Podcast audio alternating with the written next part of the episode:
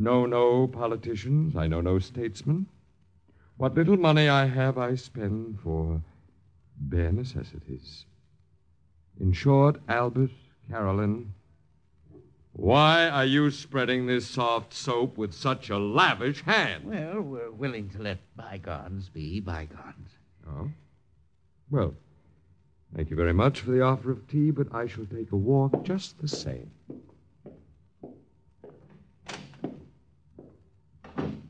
He'll go the way we did. I know he will. Forget it. Now close the door. And what if he does? All he'll see is that Sedgwick lay in the alley. We didn't kill him. Anybody could see it was an Otto that done it.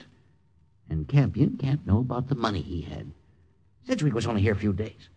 But but we gotta hide it. In case. In the mattress with the rest. Oh, we ain't got time. What if Mr. Campion does know about the money? What if he sees Mr. Sedgwick and he comes back here? We- ain't got time to open the mattress and close it And the mattress is the best place. All our money has always been safe no, in the mattress. No, no, no time. Um, put it in the fireplace until tomorrow morning. Then what? Well, uh, when the bank's open, you, you go clear over to the other side of town. If it's a nice day, you can walk. Um, change one of the big bills into littler ones. You're crazy. What good's that going to do? You'll, you'll see. Now, now listen. And then go to another bank and put the little bills in the bank account. Oh, we ain't got none. You can open one. Maybe do the same thing for a week until all the money is out of here. There ain't nobody knows us on the other side of town. Yeah. I see. That's a good idea. Then, when we're good and sure that nobody else knows about the money, Uh huh. We can take it out of the banks and bring it back here. That's smart. Pretty smart, Carolyn. I bet even Mr. Smarty Pants Campion couldn't think of nothing like that.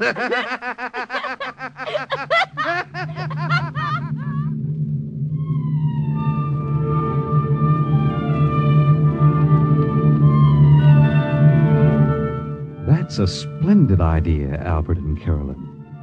You sigh with relief and settle to sleep, which you can't. Then it's morning. You leave the house, Albert. In your pocket is a hundred dollar bill. You start for a bank across town, a bank where no one knows you. You reach the bank, give the bill to one of the tellers. He looks at you, hard. Is there some suspicion in his glances? Is there, Albert?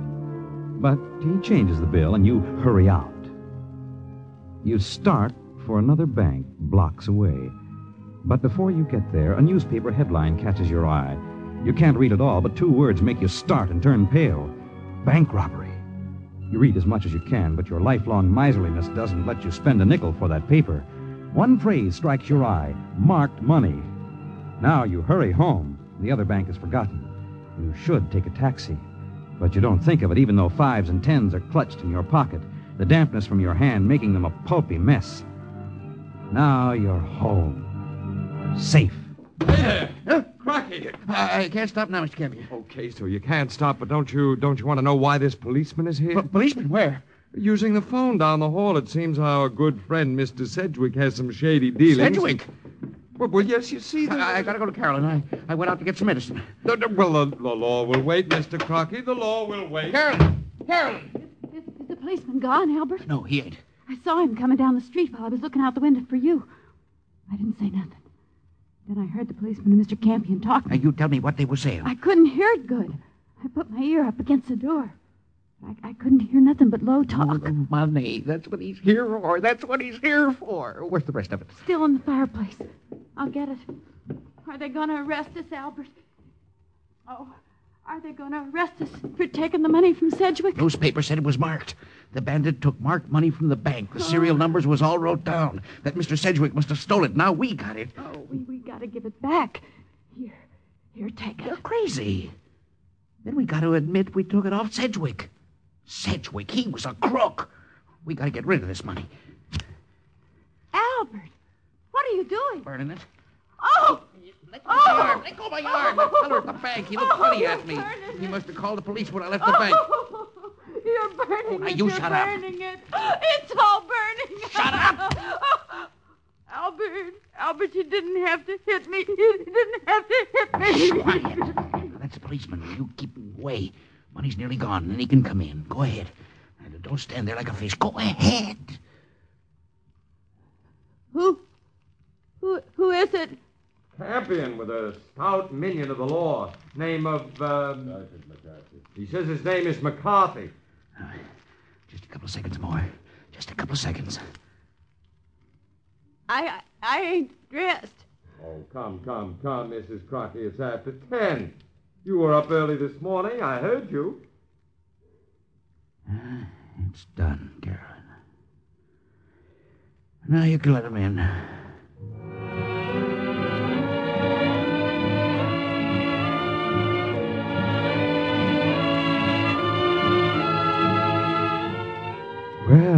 Albert and Carolyn, your chase is won, isn't it?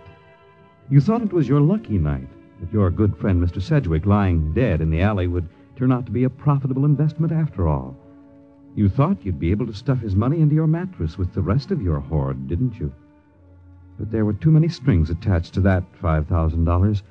That's why you're relieved now as you watch the last of it smolder in the grate as the door opens to admit Sergeant McCarthy and Mr. Campion. Well, uh, what is it, officer? What about Mr. Sedgwick? Well, when we found his body lying there in the alley, we had to find out where he was staying. That's why I'm here.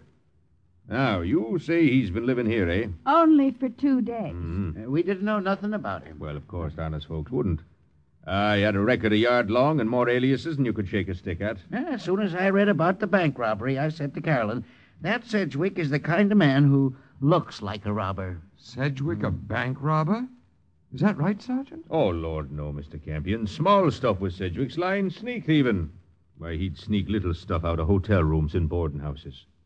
Say, is there anything missing from here? Trinkets or some cash, eh? No, nothing we know of. Ah, good, good. No, Sedgwick was no bank robber. Uh, besides, the bank robbery you read about is all cleared up. All the money's recovered. No, that's not right. Well, it's all in the morning papers. Uh, the Crockeys never buy newspapers, Sergeant McCarthy. Papers cost a whole nickel. Sedgwick had $5,000. Five thousand. Well, how do you know? He had it, we know. Not a penny on him when we found him. You say that he robbed hotels and boarding houses? Yes. Albert, Carolyn, did you by any chance keep money in your room here? Well, now, did you? The mattress! Here, the mattress. It's been slit open. Our savings, our own money, it's gone. You, you burned our money. Oh, you fool, you burned our own money. Our own. Sedgwick stole our money. We got it back just by luck. But you burned it. You burned our own money. All our savings. All those years of scrimping and saving, and you burned it. Our own money.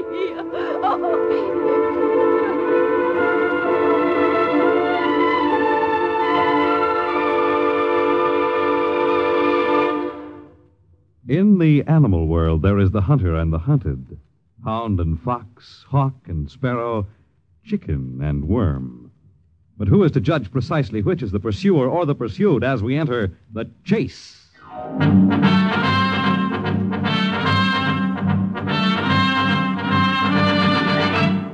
The Chase was created for the National Broadcasting Company by Lawrence Klee.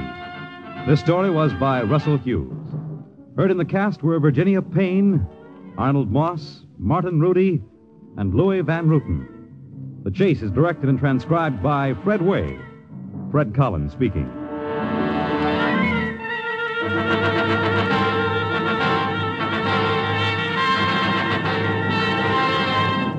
Next week, greed and avarice join the pursuit for a hidden fortune when you listen to The Million Dollar Chase.